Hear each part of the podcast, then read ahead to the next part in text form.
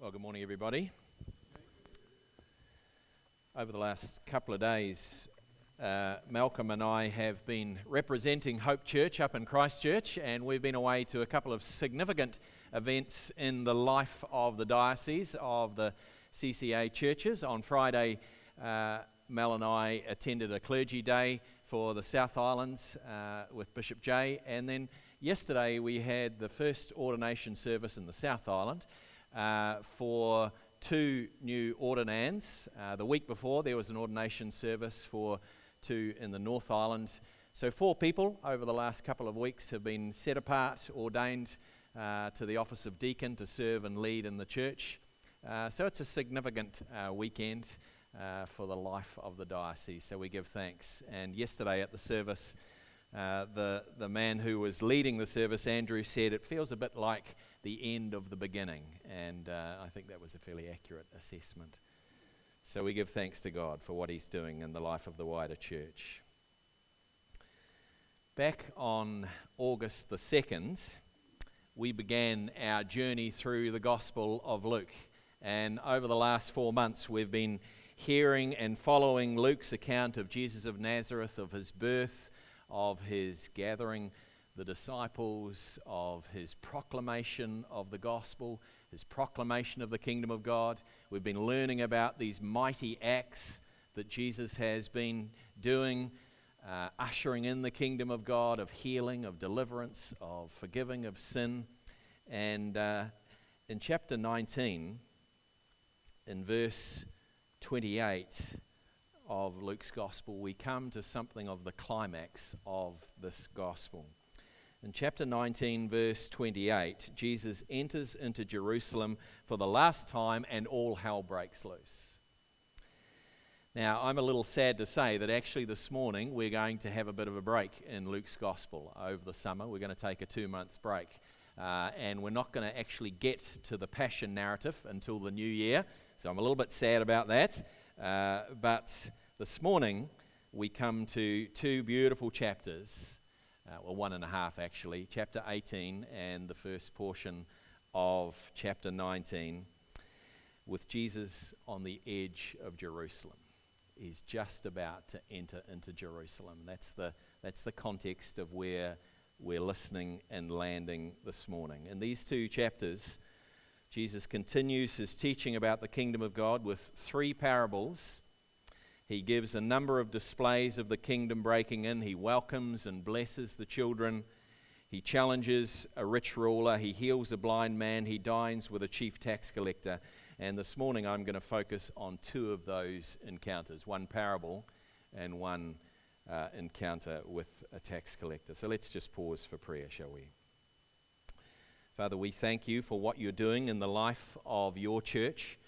We thank you for the journey that you've been taking us on over the last four months through this gospel. And we thank you for what you're teaching us.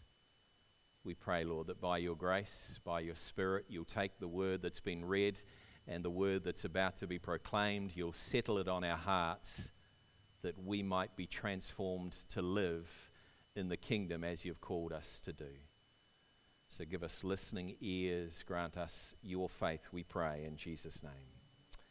Amen. So, if you haven't already got your Bibles open, turn with me to chapter 18 in Luke's Gospel, and I'm reading from verse 9. To some who were confident in their own righteousness and looked down on everyone else, Jesus told them this parable. Two men went up to the temple to pray, one a Pharisee and the other a tax collector. The Pharisee stood by himself and prayed, God, I thank you that I'm not like these people, robbers, evildoers, adulterers, or even like this tax collector. I fast twice a week and give a tenth of all I get. But the tax collector stood up at a distance. He wouldn't even look up to heaven, but beat his breast and he said, God, have mercy on me, a sinner. I tell you that this man, rather than the other, went home justified before God. For all those who exalt themselves will be humbled, and those who humble themselves will be exalted. You know, I heard somebody speaking at uh, men's breakfast last weekend talking about humility and, and actually how humble they were. In fact, I think the speaker said he was particularly humble, perhaps one of the the humblest men in the church. Would that be right, Tim? Something along those lines, I think. No problem at all with pride. Now, now this uh, passage is not directed. Tim's preaching last week, so I have to be careful next week. So I have to be careful about what I say. This verse is not directed at him; it's directed at us. To some who were confident of their own righteousness and looked down on everyone else, Jesus told them this parable. Literally, people who trusted in themselves that they were righteous and viewed others with contempt. That's the people who Jesus is addressing in this parable. They trusted in their own righteousness, in their own goodness, and they looked at others with contempt. Now, there are two words in this uh, parable which are key, and they're closely related. Two English words are righteousness and justified. Firstly, righteousness, this key word that carries so much theological freight from start to finish of the scriptures. Righteousness, the condition of rightness in your life as defined by God. It has to do with faithfulness to God's laws, but supremely, it's about having right relationships. Righteousness is supremely about having right relationships defined by God. These right and good relationships are a gift from God. And the parable is aimed at people who are confident in their own ability to get those righteous relationships.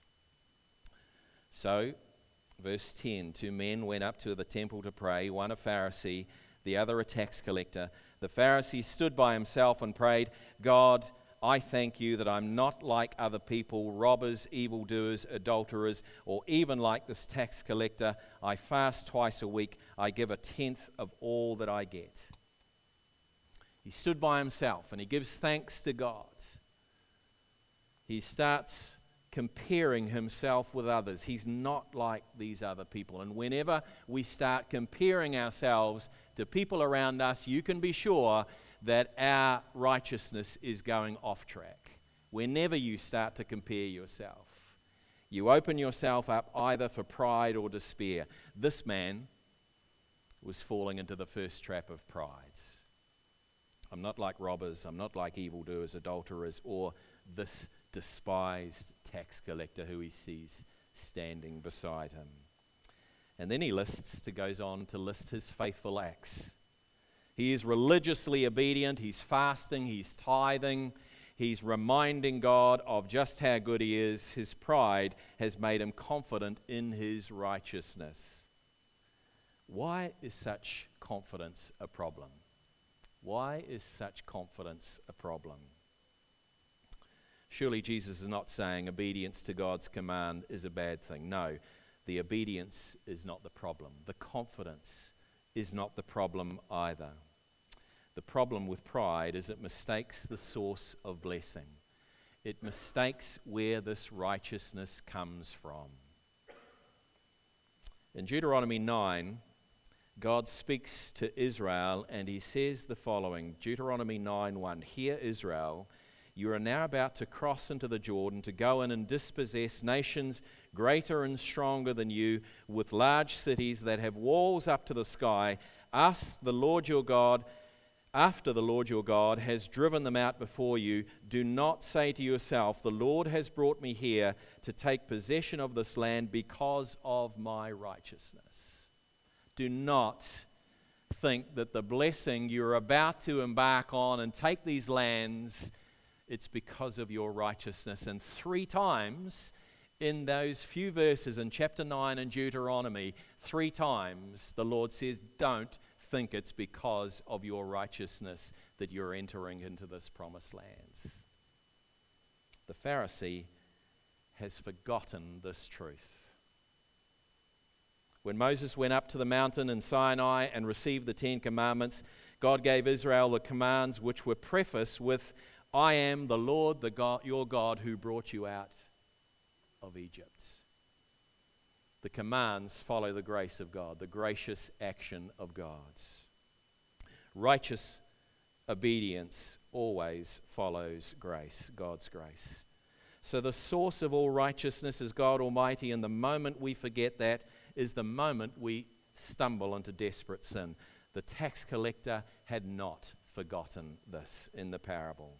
Look at verse 13.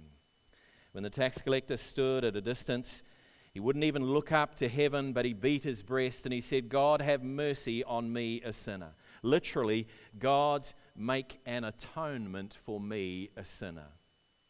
Cover over my sin.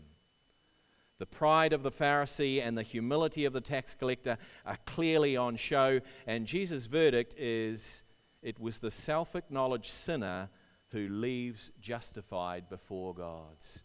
Look at the following I tell you that this man, rather than the other, went home justified before God. For all those who exalt themselves will be humbled, and those who humble themselves will be exalted. So it is the self acknowledged sinner who goes away justified, declared not guilty. And this is the second key word in this parable. The language of justification, declared not guilty, actually made righteous. And this language is, of course, central to Paul's understanding of the gospel. In Romans chapter 3, verse 21, we read the following but now, apart from the law, the righteousness of God's has been made known, to which the law and the prophets testify. This righteousness is given through faith in Jesus Christ to all who believe. There is no difference between Jew and Gentiles, for all have sinned and fall short of the glory of God, and all are justified freely by his grace through the redemption that came by Christ Jesus. God presented Christ as a sacrifice of atonement through the shedding of his blood to be received by faith. He did this to demonstrate his righteousness, because in his forbearance he has left the sins committed beforehand unpunished. He did it to demonstrate his righteousness at the present time, so as to be just, and the one who justifies is to have faith in Jesus. Now, we're going to come back to this shortly because it's such a, a key understanding for this parable. But simply to notice at this point, the sacrifice of atonement that the tax collector was pleading and praying for in humility, have mercy on me, a sinner, was fulfilled in the sacrifice of Jesus at Calvary. Martin Luther's great discovery in the early 16th century was that no amount of work, no amount of religious striving, no amount of his endeavor could appease his guilty conscience. Christ alone could save him. The tax collector in Jesus' parable got this. And so here's the verdict that Jesus gave him I tell you, this man, rather than the other, went home justified before God. For all those who exalt themselves will be humbled, and those who humble themselves will be exalted. Now, you might have heard me say before that we either humble ourselves or God humbles us. And I believe this text teaches that. We either humble ourselves or God will humble us. It's been my experience in 20 years of pastoral ministry to observe this and yes, in my own life, I observe this. We either humble ourselves or God will humble us. And until we learn that deep truth of placing ourselves at the foot of the cross, that any acts of mine are but filthy rags until they are consecrated by the Spirit of God. Until we realize that all righteousness is a gift from God, God will take steps to humble us. And let me say, those steps can be brutal. The idols in our heart, the pride in our flesh, they don't disappear by just saying, Please be gone. The works of the flesh have to be put to death, mortification, as our Puritan brethren would say. And if you don't begin the process, God will do it for you, and it will be hard, a hard, hard road. The tax collector got this. The tax collector got this and he went away justified, declared not guilty in God's sight. Now, chapter 19 begins with another tax collector. And we move from a parable to an actual encounter with a tax collector. Not just any tax collector. We find in the beginning of chapter 19 the chief tax collector in the town of Jericho. And so we read from verse 1 in chapter 19 Jesus entered Jericho and was passing through. A man was there by the name of Zacchaeus, and he was a chief tax collector and was wealthy. He wanted to see who Jesus was, but because he was short, he couldn't see over the crowd. So he ran ahead and he climbed a sycamore tree to see, since Jesus was coming his way. Now, there is no word in all of Scripture that is there by accident. There is no word that is not there by God's design. And so here we find Jesus traveling through Jericho, that old walled city of times gone by. He's on his way to Jerusalem, remember. Many, many centuries earlier, Joshua, Jesus' Hebrew namesake, crossed over from the wilderness into the land that God had promised his forebears. After much testing and after much refining in the wilderness, the first generation of Israelites were lost in the wilderness except for two people Joshua and Caleb, and they cross over the water, the River Jordan, and the first barrier, if they like, that they come across in the promised land is this walled city of Jericho. How many of you know that you can come through a time of testing and you can still find the walls around your hearts? How many of you know that those walls need to be dismantled by God's? Jesus enters this walled city of old, and a tax collector by the name of Zacchaeus was there. Not just any old tax collector, he's the chief of tax collectors. He's despised. The text says he's a wealthy man because the tax collectors of old would have gained their revenue by commission. And so all the tax collectors were receiving money by commission. The chief tax collector was receiving more money because he was at the top of the pyramids. And so here we find this man, he's despised. But he wants to see Jesus. He wants to know who Jesus is.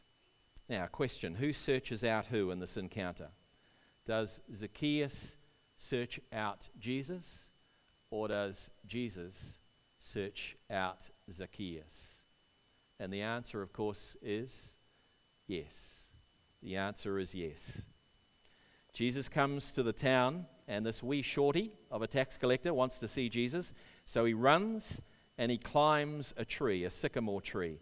And Jesus sees him and he says the following Zacchaeus, come down immediately. I must stay at your house today. So he came down at once and welcomed him gladly. And all the people saw this and began to mutter, He is gone to be the guest of a sinner. The crowd muttering could rightly be translated, The crowd were grumbling. And there's echoes of Israel in the wilderness grumbling. And they're grumbling why? They're grumbling because of God's grace. The crowd here are grumbling because, again, of God's grace. And so we read on in verse 8 But Zacchaeus stood up and said to the Lord, Look, Lords, here and now I give half of my possessions to the poor. And if I've cheated anybody out of anything, I will pay back four times the amounts. It's interesting to note that Zacchaeus' name means pure and innocent until this encounter, he has been far from pure and innocent in his dealings. But he has this personal encounter with Jesus, and the outcome of this personal encounter, this encounter with grace, is that he generously gives to the poor half his possessions, Luke records, and he'll put right anyone he is cheated by paying back fourfold of his ill gotten gain. And so, this encounter with grace we see the response of generosity and we see this response of integrity or restitution flowing from this encounter of grace. Jesus said to him, Today, salvation has come to this house. Because this man too is a son of Abraham, for the Son of Man came to seek and to save the lost. Today, salvation has come to Zacchaeus, to his household. Why? Because he was rich? Because he was pure? No, because he had had an encounter of grace. He had had an encounter with the source of grace, Jesus Christ. And that grace invoked in Zacchaeus repentant faith. Hence, he's called a son of Abraham. He's a man of faith, Luke is recording for us. His life is instantly transformed to one of generosity, integrity. He is justified by Jesus' presence. He is declared not guilty, and righteousness begins to flow from his home, salvation. And this can happen to anyone, this can happen to you. This can happen at any point in your life when you have an encounter with grace, when you have an encounter with Jesus Christ. Now, prior to this encounter, before Jesus enters into Jericho, the walled city of our hearts, Jesus has taken the disciples aside and he's told them the following in chapter 19, verse 31. Sorry, chapter 18, verse 31. Jesus took the 12 aside and he told them, We're going up to Jerusalem. Remember, this is before he's gone into Jericho. We're going up to Jerusalem, and everything that is written by the prophets about the Son of Man will be fulfilled. He will be delivered over to the Gentiles. They will mock him, insult him, spit on him. They will flog him and kill him, and on the third day he will rise again. The disciples didn't understand any of this, its meaning was hidden from them, and they did not know what he was talking about. Every preacher takes great heart when he reads that verse as you look back three quarters of the way through the sermon with vague looks on. What is he talking about? The disciples had been with Jesus for upwards close to three years. They had been witnessing all that he had been doing, they had been hearing all that he'd been teaching about the kingdom of God.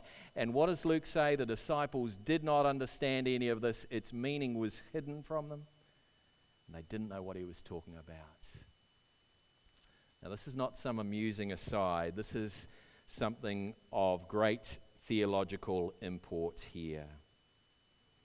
Actually, despite his best efforts, the disciples are struggling to understand what he is on about. The text, Jesus had just said that the Son of Man is going to suffer according to all that the prophets have said and the disciples fail to make the link. They fail to make the link. Jesus is going to, as he enters into Jerusalem, about to fulfill all that was written of him in the prophets. Where might they turn to to read of the suffering? Well, supremely, they could turn to the gospel according to Isaiah. At the end of chapter 52, in Isaiah's letter, and all of chapter 3, where Isaiah describes the man of sorrows, the suffering servant. Isaiah 52, verse 13 begins See, my servant will act wisely. He will be raised and lifted up, and he will be highly exalted. But before this is going to happen, Isaiah goes on to say the following Just as there were many who were appalled at him his appearance was so disfigured beyond that of any human being, his form marred beyond human likeness. So he will sprinkle many nations, and kings will shut their mouths because of him. For what they were not told, they will see, and what they had not heard, they will understand. Who has believed our message? To whom has the arm of the Lord been revealed? He grew up before them like a tender shoot, and like a shoot out of dry ground. He had no beauty or majesty to attract us to him nothing in his appearance that we should desire him. He was despised, rejected by mankind, a man of suffering and familiar with pain. Like one from whom people hide their faces, he was despised, and we held him in low esteem. In graphic terms, Isaiah speaks of the great exchange that will take place. The suffering servant will take our suffering and our iniquities upon himself. God's justice will be appeased and his righteousness will be restored to sinful humanity. 700 years before Jesus strolls into Jericho, before he goes into Jerusalem, he takes his disciples aside and says, All that the prophets write about the Son of Man, this will be fulfilled. It's about to be fulfilled. And the means by which you will know this fulfillment, Jesus says, is the resurrection. When you hear this gospel, I wonder if you hear this gospel. I mean, do you hear what God is saying to you when you hear this gospel? Do you hear what God is saying to you? Last week, someone shared to me how God revealed the depth of His love for them as they listened to God's word being proclaimed. Do you hear what God is saying to you? Keep listening to what Isaiah says. Surely He took up our pain and our suffering we all, like sheep, have gone astray. Each of us has turned to our own way, and the Lord has laid on him the iniquity of us all. He was oppressed and afflicted, yet he did not open his mouth. He was led like a lamb to the slaughter, and as a sheep before its shearers is silent, so he did not open his mouth. By oppression and judgment he was taken away, yet who is his generation? protested. For he was cut off from the land of the living. For the transgressions of my people he was punished. He was assigned a grave with the wicked and with the rich in his death. Though he had done no violence, nor was any deceit in his mouth, yet it was the Lord's will to crush him and cause him to suffer. And though the Lord makes his life an offering for sin, he will see his offspring and prolong his days, and the will of the Lord will prosper in his hand. After he has suffered, he will see the light of life and be satisfied. By his knowledge, my righteous servant will justify many, and he will bear their iniquities.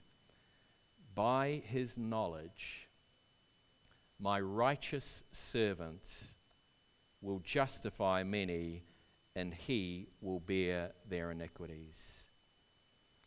Isaiah is, of course, talking about the suffering of Jesus the Son of Man had to endure. The journey was dreadful, not just the physical anguish that Isaiah accounts so graphically there, not just the pain, the wounding, the crushing, the piercing, and the finally being killed, assigned a grave to the wicked. But no, when God sees this, he turns his face away from his Son.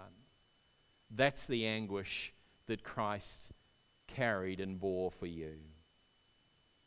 God, our Holy Father, turns his face away from his beloved Son because there is and will be no sin in God's presence. Do you realize this morning the depth of love that God has for you? Do you realize this morning the depth of love that God has for you? And do you also realize the depth of sin that you carry in your hearts? God will cover over the sin. He will blot out the anger. He will wash you clean. Left alone, the idols, the iniquities of your heart will grow and consume you. But if you humble yourself, to be found by Jesus sometimes requires you face humiliation in the same way that Christ had to suffer humiliation to fulfill the word of Isaiah. Zacchaeus climbs a tree. He gains a different vantage point. He allows Jesus to come to him, to dine with him, to set him free. The reason that this gospel was written was to inform you of the reason, the good news, why Jesus, the Son of Man, came to earth. As Luke records, the reason he came was to seek and to save the lost. That's us. He came to seek and save the lost. He comes to search you out. He comes to the Jericho of your heart to tear down the walls. And He's inviting you this morning to tear down the walls, anything that might be holding back the grace of God in your life, to tear it down, to throw it out. You look around the church this morning, and Peter's already testified to the clear out that happened here. Sometimes that's got to happen in our hearts to strip away the junk, to throw out the junk, so that God's grace can encounter you, the love of God can encounter you. And God comes to you this morning and He says, I want to come and dine with you. I want to come and live with you. I want to make my life in your life. And Zacchaeus says, Yeah, yeah, I want that too. I want that too. And Jesus says, Today salvation has come to this household. He declares that you're not guilty, you're forgiven, you're justified. More than that, he gives himself to you in the person of the Holy Spirit. Streams of righteousness begin to flow from you. Where there was greed and pride and self absorption, it's replaced with generosity and integrity as you begin to live the righteous life of Christ. Streams of living water. Today, salvation has come to this household. Do you know that gift of salvation? Do you know that gift of righteousness, of being in right relationship with God? It's been bought for you by the suffering of Christ. The Son of Man came to seek and save that which was lost. That's you, that's now, and all you have to do is to say, Yes, come, Lord Jesus. Let's bow our hearts and our heads in prayer.